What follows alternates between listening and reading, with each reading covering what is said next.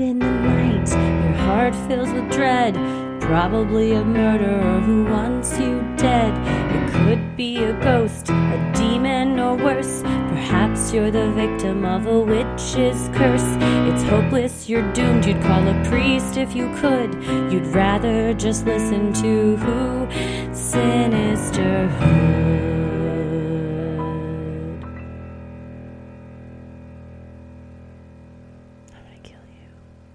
Welcome to Freaky Friday, where we tell your odd but true stories. Welcome. Oh, I'm here with the story sommelier yet again. Greetings Another and week. salutations. We have another flight of, uh, like a wine flight where they How interesting you say flight because these first two involve airplanes. Look at that. One of my friends that's a pilot messaged me and was like, "If you want." Stories that will truly chill you to the bone. Read about airplane incidents, and we have those today that people have witnessed, been a part of. What were the incidents this pilot was referring to? mm, uh, incidents where pilots on the black box Mm. are recorded making comments that they're ready to take the plane down, that it's their last flight and it's everybody's last flight. no, that Yeah. happens.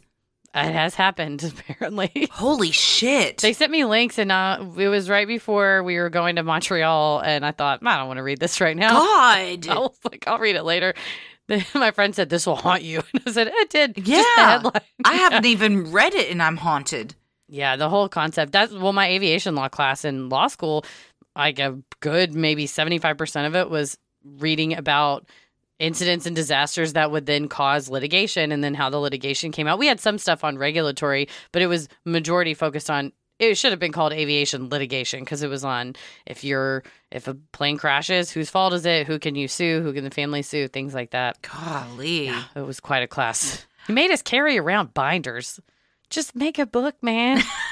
binders with printed out in- information. Yeah, the cases were printed out in binders. So then, if any, if I drop the binder, any pages fall out, I look deranged. That I was, Was like, I was were- ju- did you not three hole punch them? they were, but things you flip them around, things start to get loose in they there. It's not like they were page protectors. No. So if you lose a sheet, you're hosed. Your reputation. They're like that girl's just over in the corner reading about a disaster. You or you miss uh, a really important part of the case because that page got lost.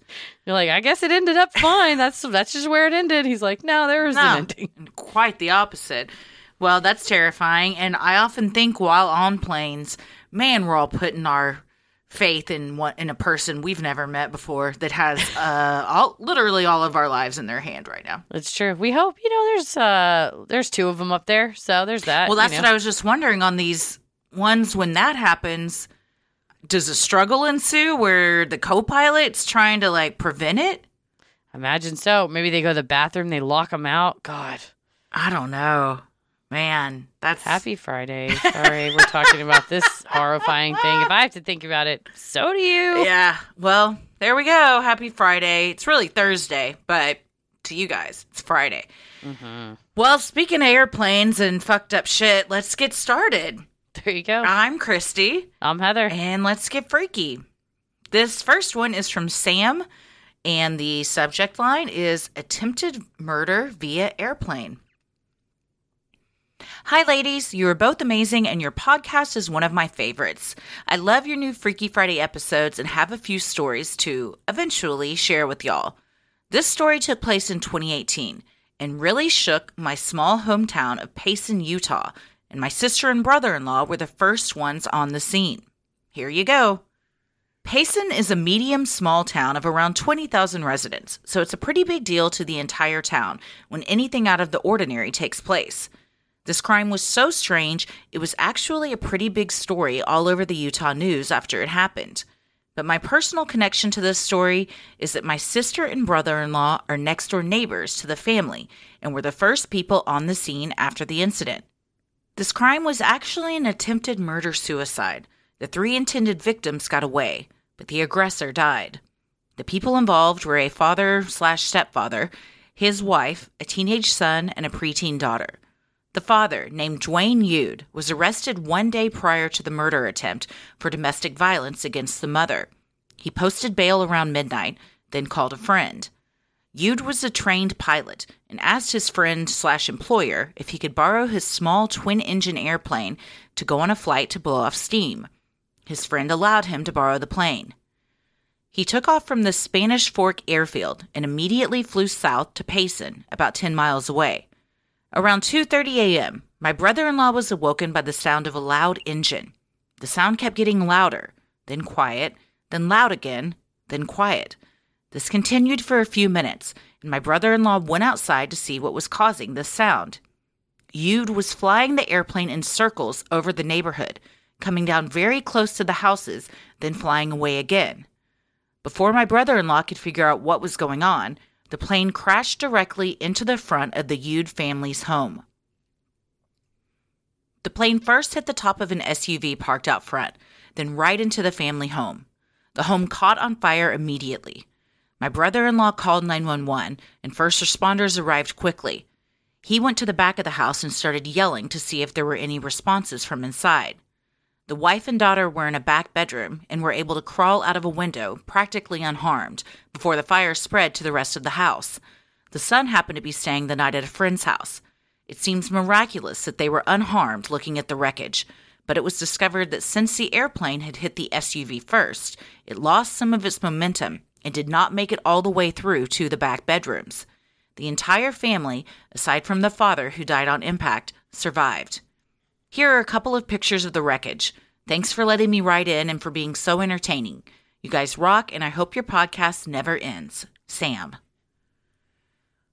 Well, I am currently looking at a USA Today article that has a video footage, helicopter footage of the wreckage, and exactly what Sam said miraculous that nobody was injured mm-hmm. except I mean obviously the pilot, but that no the sister and brother-in-law, of course the family inside. It's it does look like the SUV kind of toppled over and the plane is annihilated. There's a, it looks like maybe the right it's upside down, the right wing is intact. Will you share your screen with me? Oh yeah, sure. And the tail is intact. Let me see. What's so upsetting about this, I mean, b- besides the obvious, is the night before Mm-hmm. He was arrested for domestic violence charges and gets out. And like we've seen with so many cases like that, it's they pick up where they left off, except worse. Now he's like Sorry. even more pissed and oh my god. And and that's uh, fucking crazy. You have this idea of well, I'm out on bail, so I have to, you know, now now's the time. Yeah, I vague. I think I remember this happening.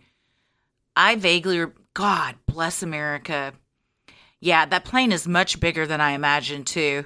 Mm-hmm. Yeah, for a twin engines can be pretty large. I mean, you think you know, a small private plane we see flying over people doing pl- flight lessons, you know, the little Cessna or whatever, but this is i mean the the wing one wing runs the length of their garage their mm-hmm. two car garage mm-hmm. so that mm-hmm. gives you an idea of kind of how big that plane would be overall and the the body what's left of the plane body extends all the way their front step almost to the street.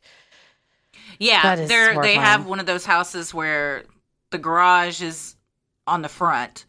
Mm-hmm. So the plane extends from the end of the house to the other end of the house. The so it's like where the front door is to the end of the garage. Yeah. The plane extends. That's wild. That's horrifying that that uh he had that whole time flying over there to think about what he was going to do. And he still did it. Yeah, still man like planned it. That's a citation too. That's not a twin engine. It says it's a Cessna 525. Those look like jet engines to yeah, me. Yeah, it's big. It's it. much bigger than I thought. Yeah, that's that's significant. God, so, and I'm sure the guy that let him borrow the car, I mean, or the plane, he probably or the yeah, the plane, sorry. He maybe he didn't even know what had happened the night before. But if yeah. you say I want to blow off some steam, I don't know. I mean, you could say that about anything, I guess. Um, it's very miraculous, like Sam said, that no one except for the pilot was and the uh, abuser was injured in that. Whew. Yeah, I think. I mean, I'm sure if you've flown it before, and if you have the credentials, and you say, "Hey, let me take it around," you know, I just want to mm-hmm. buzz around a little bit that unless you knew for a fact that that happened, you'd just be like, yeah, sure. Yeah, it's around 40 to 50 feet long and the wingspan's 40, about 50 feet. Yeah. Depending on the model of the Cessna 525. Yeah, it's a Citation Jet M2. That's uh, definitely uh, a lucky thing that the son was at another house and the mom and daughter happened to be in the back of the house and that uh, Sam, your brother in law and sister were, that the plane landed where it did, Right. which was on a pretty, you know, they're unoccupied area. Nobody was in the car and right in the yard. For a plane that big, it's very surprising that more than one house was not taken out. Exactly. That's uh that's horrifying. Well, thank you Sam. And another horrifying plane story comes in from Florida man.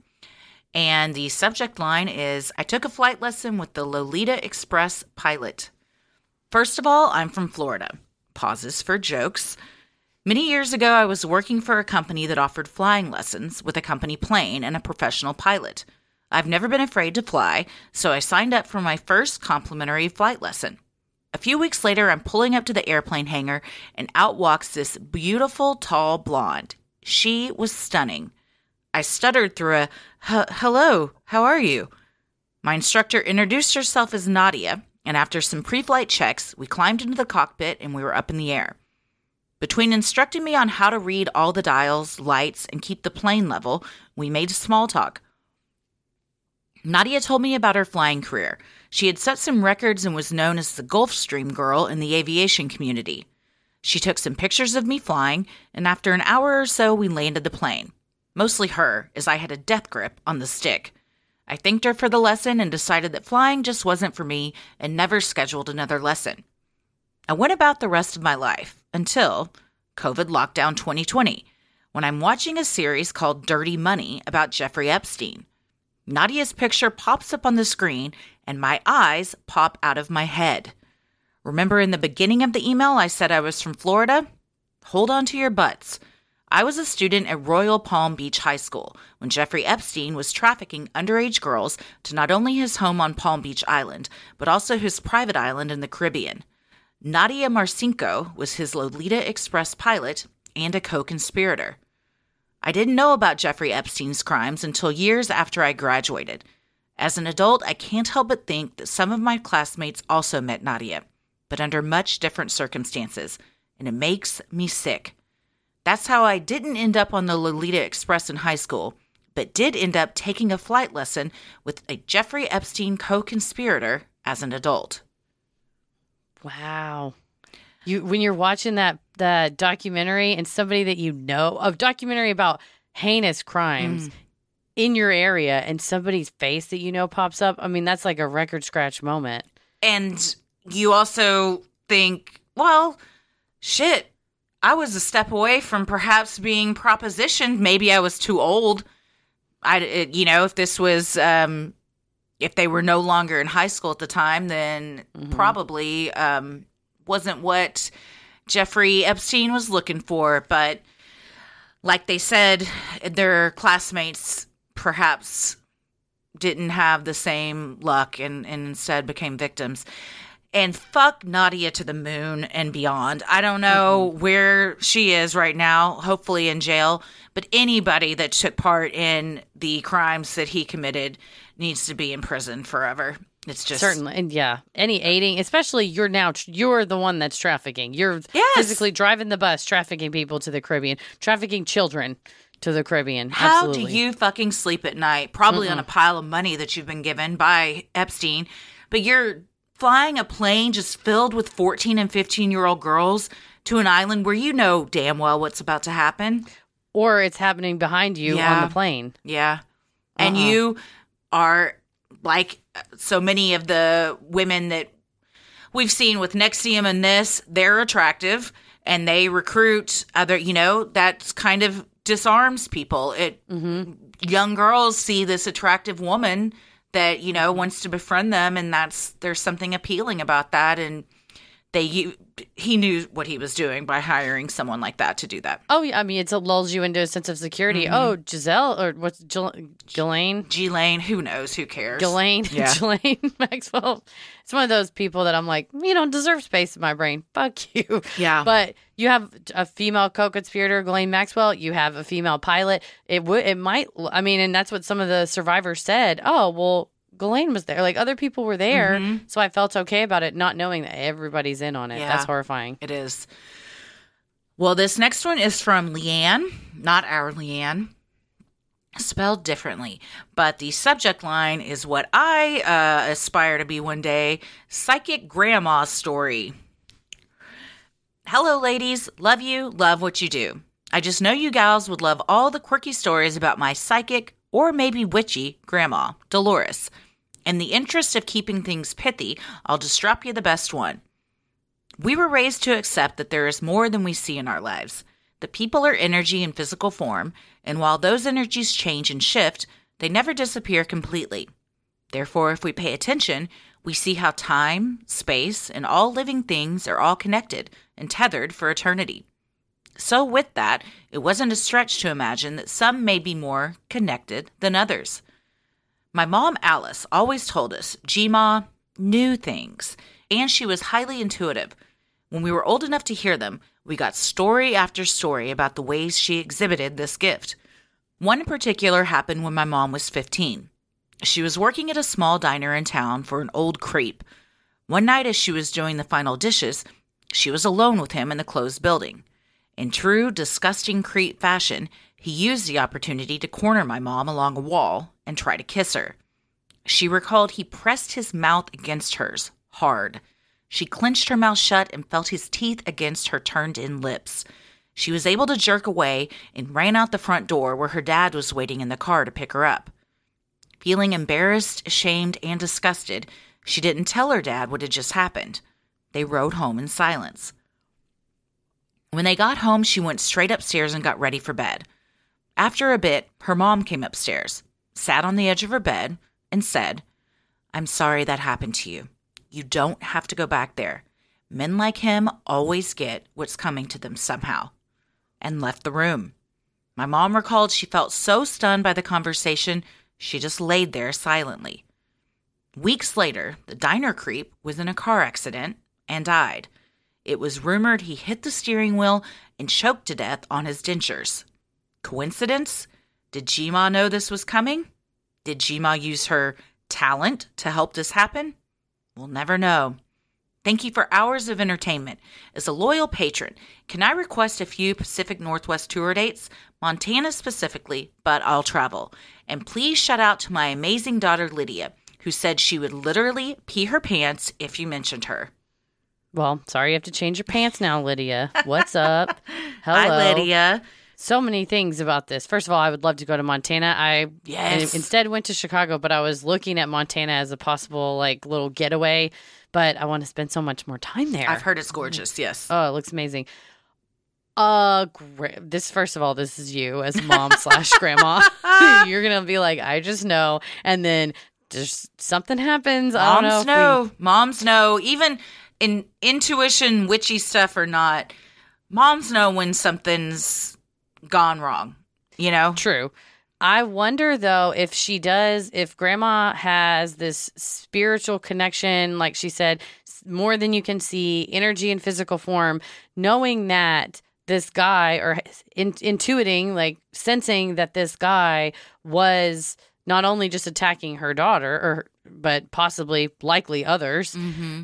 And then knowing the way that energy flows and shifts like he's due for an energy reshift you know a karmic some type of when she says you know something's going to happen to him He'll get his. he'll get his just seeing if she has some sort of intuition and it sees his energy of oh he's built up quite a lot of He's necessa- due. he's due for a reckoning Well, and choking on his dentures after she recalled specifically feeling the dentures, which gross on so many levels. So disgusting Coincidence? I don't know. Like uh, she said, we'll never know. But I very much appreciate that the mom was like, "You don't have to go back there," and that the daughter didn't even have to come say something to her. She went to her and let her know, I know what's going on. And even if take witchy stuff out, I think that's really important to say to kids as parents. If you can sense that something's going on with them and maybe you don't know exactly what it is, you don't have psychic powers, but just going to them and saying, if you ever need to talk to me about anything, I'm here. Nothing, mm-hmm. like I tell Ella all the time, there's nothing you could say or do that would ever make us not love you. You know, I always want you to know you can come talk to us about anything. So they, when something like this does happen, and there's no shame in not saying something, you do feel embarrassed and ashamed. And unfortunately, that's how so many victims do feel. But if the child knows, like, I can tell them anything and I'm not going to be judged, mm-hmm. then I think that opens up communication a lot. And it's just comforting for the kid to know. Absolutely. And knowing your parent always has your back. And I know, I'm sure Ella and Simon know that, that you, you know, it's not like you're going to automatically take the, any parent, well, some parents do, but a, good parent taking their kid's side. My mom always did that. She would always take our side and say, like, if we were being shitty, you know, okay, well, let me explain what you did and why it was wrong. And then we're going to, but if my sister was in dance lessons, I believe, at a very small age, and the lady in the purple pants was very mean to her and borderline abusive, like yelling at little bitty kids. And my sister didn't want to go back. And my mom's like, I'm not going to pay money for you to be screamed at by a person. If you don't, you know, we're you're not, going to enjoying it. Then Yeah, if it's one thing, if it's yeah. like they're really nice and supportive, but man, it's really difficult and I don't like hard things. It's like, well, we need to do hard things together. But if it's like this person is openly mistreating me, fuck that. No. Mm-hmm. Yeah. So it's good to have a parent that has, you know, has their back. So For it sure. sounds like the lesson we all learned was don't fuck with Dolores. No. you get yours. well, the next one we have is from Holly, and the subject line is A Grave Full of Armadillos. Hey, spooksters, the nine banded armadillo is a menace to Mississippi gardens. They destroy vegetable and flower beds in search of insects, and no one hated them more than my great aunt Mutt. You may have guessed her name wasn't really Mutt. It was Maisel, but I come from a big southern family where every aunt has a wacky name for some unknown reason. There was Tootsie, Bootsy, Dodie, Bebo, Louvy D, and of course, our story's hero, Aunt Mutt. As a person raised during the Great Depression, gardens were extremely important to Mutt. In her retirement, she treasured her time outdoors, and her beautiful garden was the envy of Vicksburg, Mississippi. But throughout those years, she stayed locked in battle with the armadillos who dug up her glorious plants at every opportunity. They were sworn enemies, and she griped about the animals to anyone who would listen. Despite her best efforts, the relentless diggers thwarted and enraged her. Everyone who knew Aunt Mutt knew of her deep, deep hatred for the nine banded armadillo. Aunt Mutt lived a long, splendid life. We said goodbye to her in 2015 at the age of 91. And maybe it was retribution, destiny, or something else. But when we carried Aunt Mutt's coffin to the burial site, we suddenly had to delay the ceremony for two hours because her grave, that had been prepared the night before at the Green Lawns Garden Cemetery, was absolutely overflowing with armadillos. Damn. They got her in the end. No, fuck that. Aunt Mutt got it. She she she got hers. She got hers somehow you know what? from though? the other she side. asked him. She got to kick him out one last That's time. That's true. They had to kick him out of the grave one last yeah. time. She's like, this hole ain't for y'all. We'll delay this shit for two hours. Everybody stay where you are. well, Everybody watch. We're I- gonna scoop them. do you know how many armadillos? That gives me the heebie jeebies to think of a grave overflowing with armadillos. Just crawling all over each That's other. a lot of armadillos. Too many. I also want to go down in history as everyone that knows me knows something so niche that like I hate the, the nine banded armadillo. like if you mention my name, they're like, "Oh yeah, you mean Christy, the one that hates the armadillos?" Like, Yeah, don't mention don't mention armadillos. Don't talk about the armadillos. You'll get an earful. But if it's an awkward silence and you need something to connect on, be like, fuck armadillos, right? like, yeah. then you immediately have a bonding tool. I have seen an armadillo in action at an apartment complex I used to live at years ago, and I was walking my dog at the time, and I saw this thing just rooting around in the grass, and I came up on it. It was an armadillo. I had never seen one not dead. You, I mean, because in Texas, you see them on the side of the road dead all the time. But Oh, this yeah. was the first time I'd seen one live in action, and they're so blind that it didn't even notice we were around. And they come out at night to eat like bugs and stuff out of the dirt. It was much smaller than I thought too. Yeah, Very they're pretty interesting little. looking creatures. I'm trying to think. I feel like I've seen one walking in a the grassy area out at um where White was I? No, not at White Rock. Where was I? I don't know. But from far off and you go like that's so exciting it's an armadillo. But like you said, they usually can't see you, but if they do and you scare them, they will jump 3 to 4 feet in the air. Really? Yes, they. That's why majority of them die on the high, like roads and highways, because they turn and look at the car. They jump, which is good. It protects them from predators in the wild. But that's exact like three to four feet's about the car grill size. So the like, car height. isn't really hitting it with its tire. They're jumping into the grill. correct. Yes, Holy it doesn't shit. get crunched with the tire. More, I mean, it could, but it's more likely that it jumps up into the grill of the car. Well, normally, yeah, because when you see them, they're intact, just on their back on the side of the Mm-hmm. road. So they haven't been run over. And depending on the height of the car, they're short little things. You could probably run over them. You know, if they didn't jump, they Yeah. maybe would be able to make it. But very sad little nine-banded armadillos. But it sounds like in Aunt Mutt's case, she was like run all of Kill them over all. because they wrecked her life. She's like, And instead tried of to wreck putting my death." coffin in this grave, I want you to get a water hose and just fill the whole fucking thing and drown them all. Aunt Mutt was not. this is a grave for y'all play. now, bitches. Uh, I for, I mean, I take for granted that we're from the south and we talk about country shit on here because last week everybody was talking about can burning, and it's just like, oh, the they saw a UFO because they were out b- Mm-hmm. drinking and burning the cans, and a couple people either DM'd or tweeted we got were like, some emails like, what? the and- Somebody on So I- Patreon goes, I'm sorry, but what is can burning? And I go, it's exactly what it sounds like. you build a big bonfire and then you throw your empty cans in it to get rid of them. well, I text texted my country ass friend because I said, you ever, I said, you ever been out drinking in a field and then burn the cans? He said many times. is this Ian? Oh yeah. and then I let him know, and then I said it's redneck shit. he said it's like snipe hunting, cow tipping, and Oh, couch burning. Yep. Snipe hunting. Man, That was a got a thing. friend of mine in high school. Oh y'all y'all did it to him? Uh, I was not there, but it there was. Did y'all have Young Life?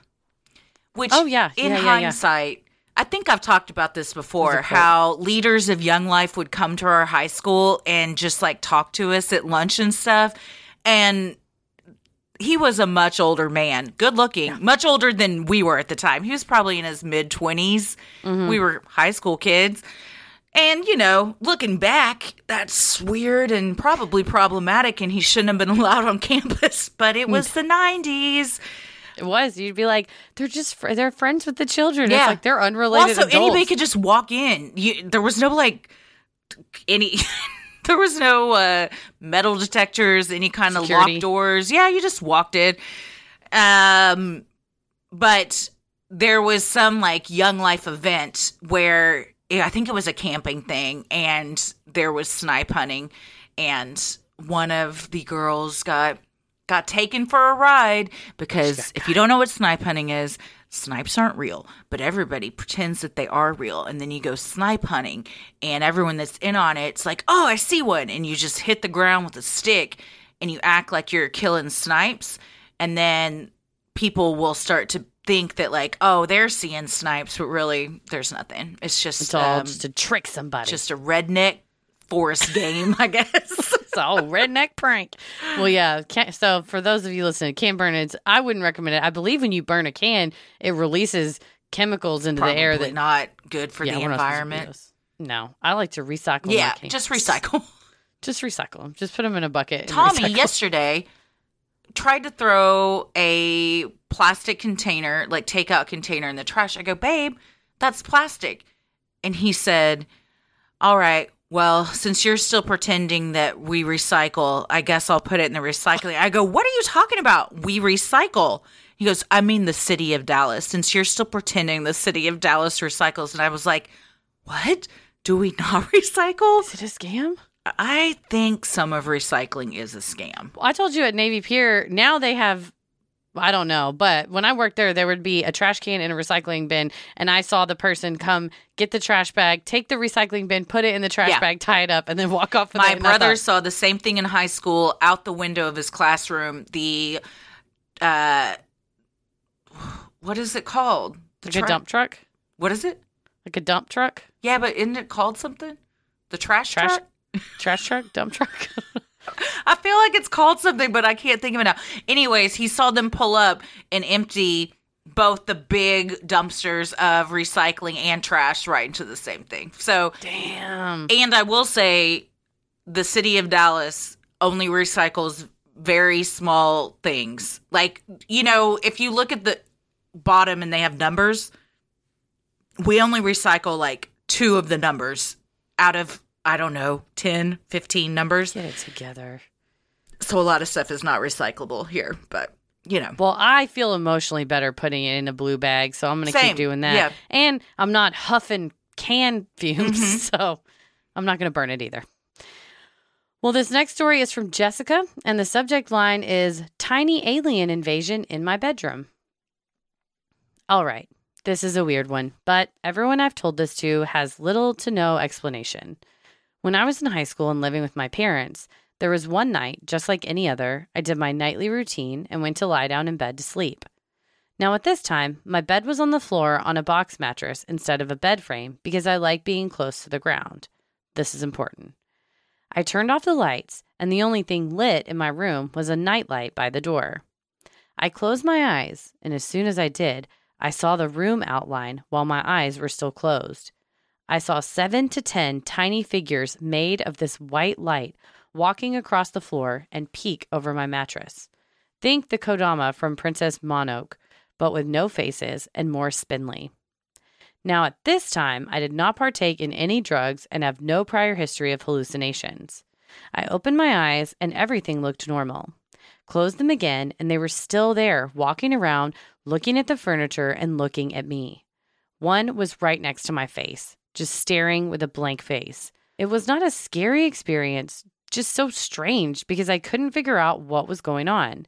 When I opened my eyes, they were gone.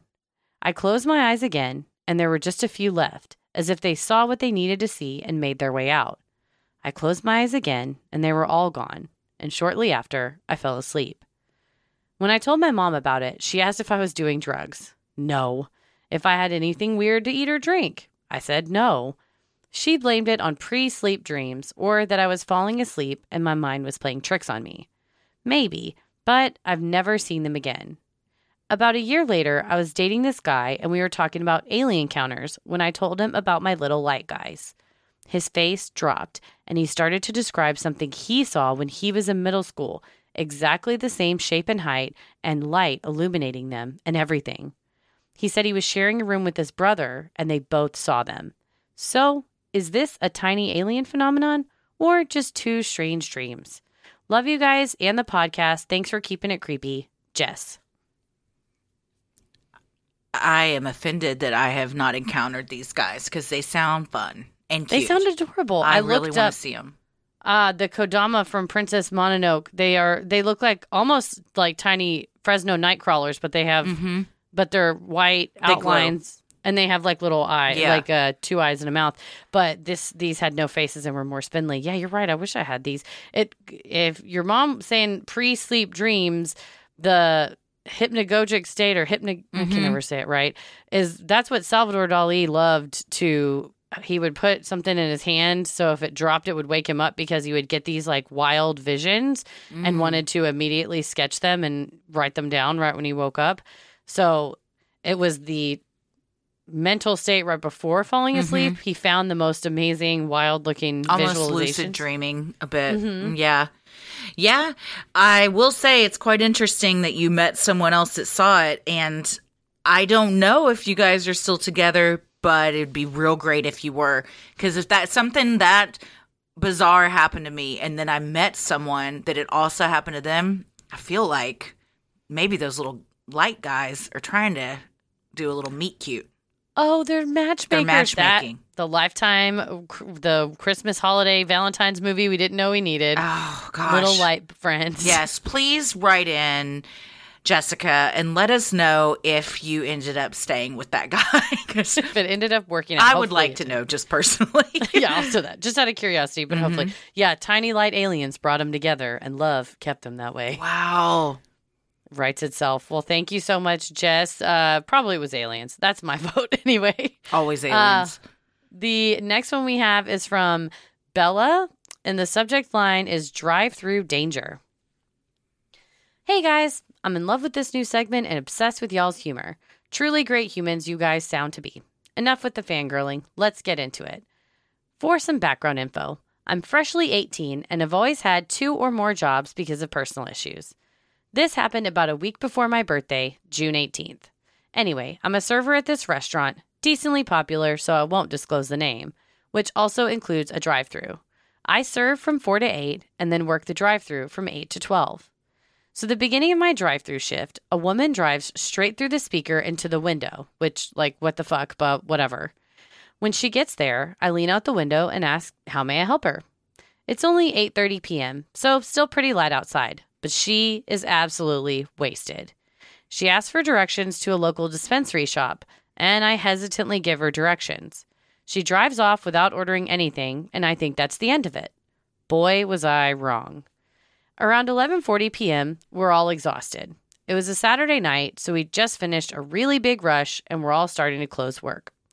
Suddenly, the headset dings, alerting me and my manager, we'll call him Dan, and the other drive-through person, Bill, that someone has pulled up. Annoyed, my manager does the very scripted intro and asks the person to order. Immediately, we're met with screams. Not angry customer yells, I'm talking bloody murder. We all freeze and look to the TV above us, which uses a security camera to make a straight shot to the speaker. Literally, nothing is happening. She's just screaming into the speaker.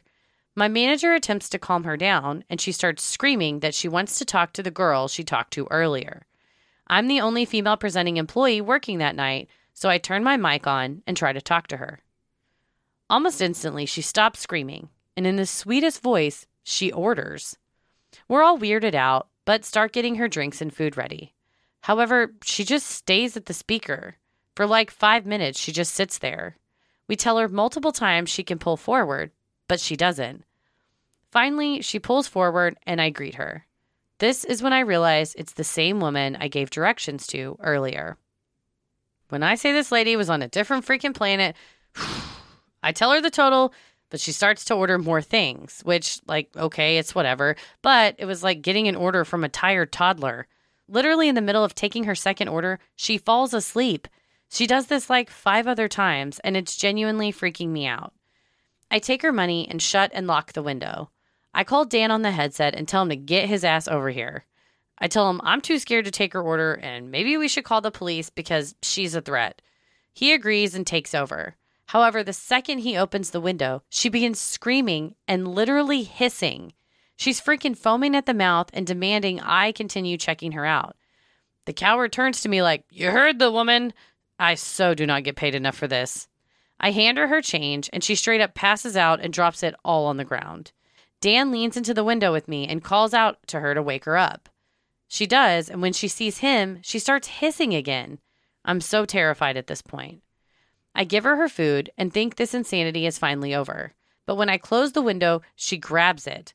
I'm embarrassingly sensitive and start crying because of the stress and fear. She tells me she wants to tip me and reaches over to the passenger seat. She turns back around, hands me 60 bucks, a baggie of pills, and a freaking switchblade. My whole body is shuddering at this point, so Bill grabs me and locks the window. Dan calls the cops and we sit in the dish pit. Our main grill guy, we'll call him Joe, stands by the window until she drives away.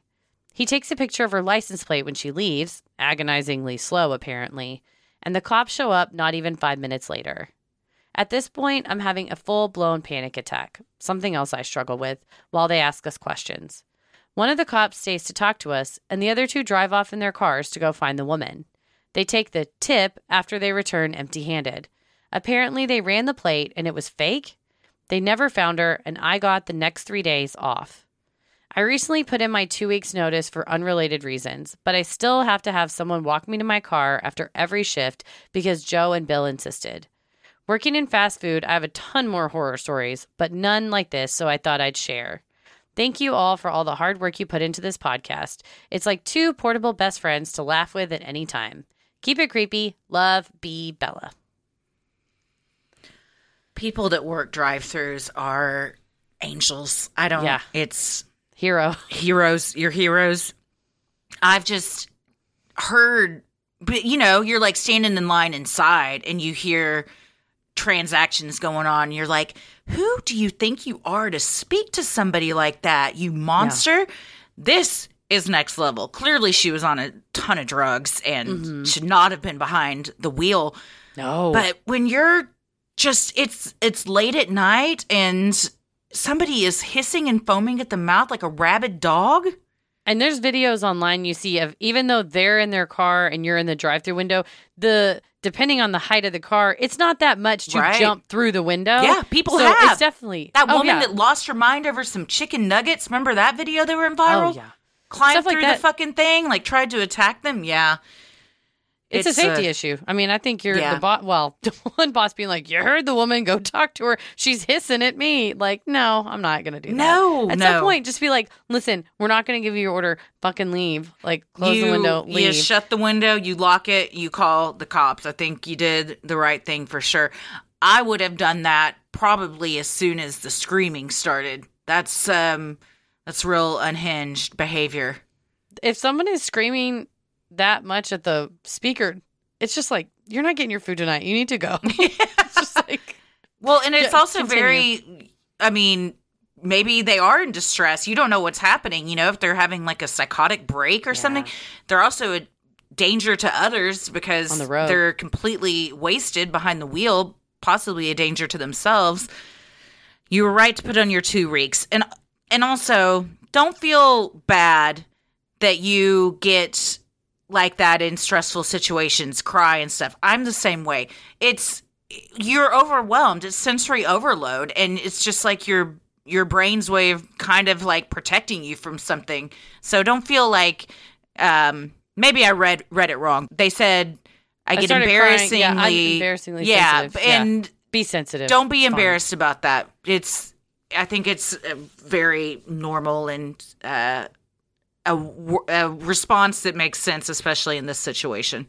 I just saw an uh, old interview with Macho Man Randy Savage on Arsenio Hall, and Arsenio Hall said, "You're a macho man. Do you ever cry?" And he said, "Yes."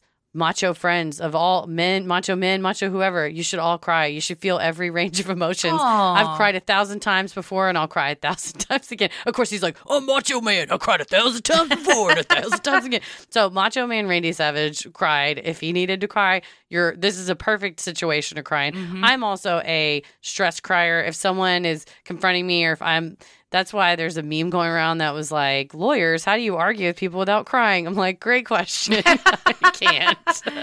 Mine So, would be how do you don't bad. argue without um, getting so heated that the judge is like, uh, ma'am, we need you to sit down. Like, Mrs. Wallace, we can't actually bolt down the tables any harder than we have. Could you fl- stop flipping them? the, the county is running out of screws. Yeah. But I do get I cry when I feel like I'm um getting in trouble. Oh, yeah. Like if there's this I one specific incident I can remember is when the place that I worked at before I started living my dreams with you. Uh, fired me when I was four months pregnant for some bullshit I did not even do. And I, well, not only was I pregnant, but I was also like getting in trouble and getting fired. And I was like hysterical about Oh, yeah. it. So Yeah. I cry very much in those situations and did in grade school and middle school too. If I thought I was getting in trouble by a teacher, I would cry. I cannot. Yeah, I can't take. Uh, part of having ADHD also is reje- rejection sensitive dysphoria, where you like can't take like people pleasing to the max, and you can't accept like disappointing people, and you have to be everyone's favorite, and have to. So I struggle with that too, and that involves even a the uh, possibility that someone is upset with me. I will. I now have to have coping mechanisms to deal with mm. it, but would previously fully melt down and be like, "Oh my god, they're mad at me. They're gonna freak out." They're and yeah, I mean, now we've been friends so long, but early on, I'd be like, "Oh my god, I did this. Oh my god, are you so mad?" You're like, "No, You're like, why are you freaking out? And I'm like, oh, my the amount of times Paris has to say no when I'm like, are you mad at me? He'll just be like, for what? He's like, you're sitting there, you didn't do anything. Well, it sounds I like just- anxiety. It's all consuming, Well, yeah. And we're you just. Uh, I mean, I'm the same way, but about with a very stuff. specific thing. Yeah, yeah, yeah, yeah. Yeah, I'm the same way, but with difficult. other other things. Difficult. So don't feel bad. B, you uh, you did the right thing. Good job putting in your two weeks. We hope you find a new job where no one hisses, no one screams, and it's uh, a lovely, pleasant experience. What a you tip. deserve it. Sixty bucks, a baggie of pills, and a switchblade. That's it. That's the tip right there. Wow. Twenty percent. That's so 2021. 2022 is sixty dollars, bag of pills and a switchblade. You're welcome. Here you go, kid. You need this. Good I like luck. it wasn't fifty. It was sixty. sixty It was dollars. such a specific amount of money to have in Three your card cash. And I know it's three sweaty twenties. We all do, crumpled up. And uh, man, a switchblade. Those they don't make they don't make them like that. oh anymore. man. She was like, "What do I have of value in this car that I can just grab?" And those. Were within her reach in a car that she was driving. She's ready. She, Yeah. You got to be. You don't keep your switchblade under the seat. You got to No. keep it right in the center console. Well, hopefully that woman also was found and given help because, like you said, that is a Mhm. danger to others being driving around. And uh, hopefully they, uh, I'm sure, driving erratically, behaving that way. Hopefully she was pulled over before she hurt anybody. Yeah. Well, thank you, B. Thank you, B, and thank you to everyone else for sending in your Freaky Friday stories. If you have an odd but true story, maybe you've encountered Bigfoot, you've seen a UFO, you had a brush with true crime, or you felt the presence of an otherworldly being, send them in at sinisterhood.com slash Freaky Friday. We love providing Sinisterhood to you at no cost, so if you like what you hear, consider supporting the show by donating to our Patreon. We're a small operation, creating the show for you by researching, writing, recording, and producing it ourselves. Any amount is sincerely appreciated and helps offset the cost of making and hosting the show. As a thank you, you'll also get some sweet perks like ad free episodes, a Sinisterhood sticker, membership to our exclusive Patreon Facebook group for those in the Rolling the Airwaves and Getting Into It tier, a special shout out on the show, a monthly bonus minisode, and patron exclusive video and audio content, including Am I the Asshole, relationship advice, Judge Christy, Dear Sinister, true crime headlines, and so much more. You also have the fun perk of access to our Discord server, where you can connect with other fans in real time and discuss the latest in true crime, share personal ghost stories, or just post adorable pictures of your pets. We hop on occasionally, and we host monthly Q&As on Crowdcast, where you can ask us all your burning questions. For patrons not in the US, you have the option to pay in pounds or euros, saving you the cost of our conversion fee. Saving you the cost of the conversion fee. Annual memberships for all tiers are also now available. Those that select this option will be rewarded with a free month of membership. For more details on all of this and specific member tiers, visit sinisterhood.com and click Patreon on the top banner. So many of you have been tagging us in pictures of you sporting your sweet Sinisterhood merch. Keep those pictures coming. Open the package. Turns out Paris got the one with the triangle on it. It's very cool. The, the. Sinisterhood logo. Oh, yeah, yeah, yeah. yeah, with the spooky triangle eye with the Jude, eyeball. all Jude designed those. Oh yeah, Jude. You got get you some cool Sinisterhood swag, some of which was designed by the amazing artist Day Off, including t-shirts, mugs, totes, and even clothes for your kiddos. Visit sinisterhood.com and click shop on the top banner. The best thing you can do to help us grow is like, review, and subscribe on Apple Podcast, Spotify, or wherever you listen to your podcast. And please tell a friend who you think would like us to check us out. It means so much to us and really helps podcasts like us get more exposure. You can follow us on Instagram and Twitter at Sinisterhood Pod, like us on Facebook at Sinisterhood. We also have TikTok, YouTube, and if you go to sinisterhood.com slash playlists, you can share our Freaky Friday playlist with someone that you love that needs a boost on this wonderful Friday. Christy, where are you on the computer? I'm on Instagram at Christy M. Wallace and on Twitter and TikTok where I post nothing, but you're welcome to follow because one day I'll post something at Christy or GTFO. Heather? I am on Twitter. I made a tweet yesterday. About Nice. Sandman. About the Sandman? About the Sandman That, show, is that that show everybody's talking about? on Netflix. Sandman show. Is it good? Oh yeah. Okay, I, got to get in on it. I've watched the first four episodes, Oh, and I was trying to make Paris stay up all night to watch all of them, so no one would spoil it. But it's ten, and he's like, "I have to wake up in the It's morning." like that's six more hours of TV. I was like, whatever. What, some of us, me, didn't go to bed until four o'clock in the morning, and I'll tell you offline why, because I fell into a TikTok conspiracy.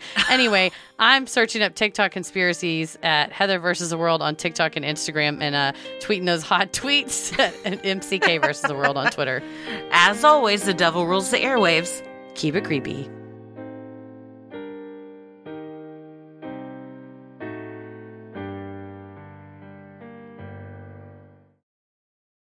Sinister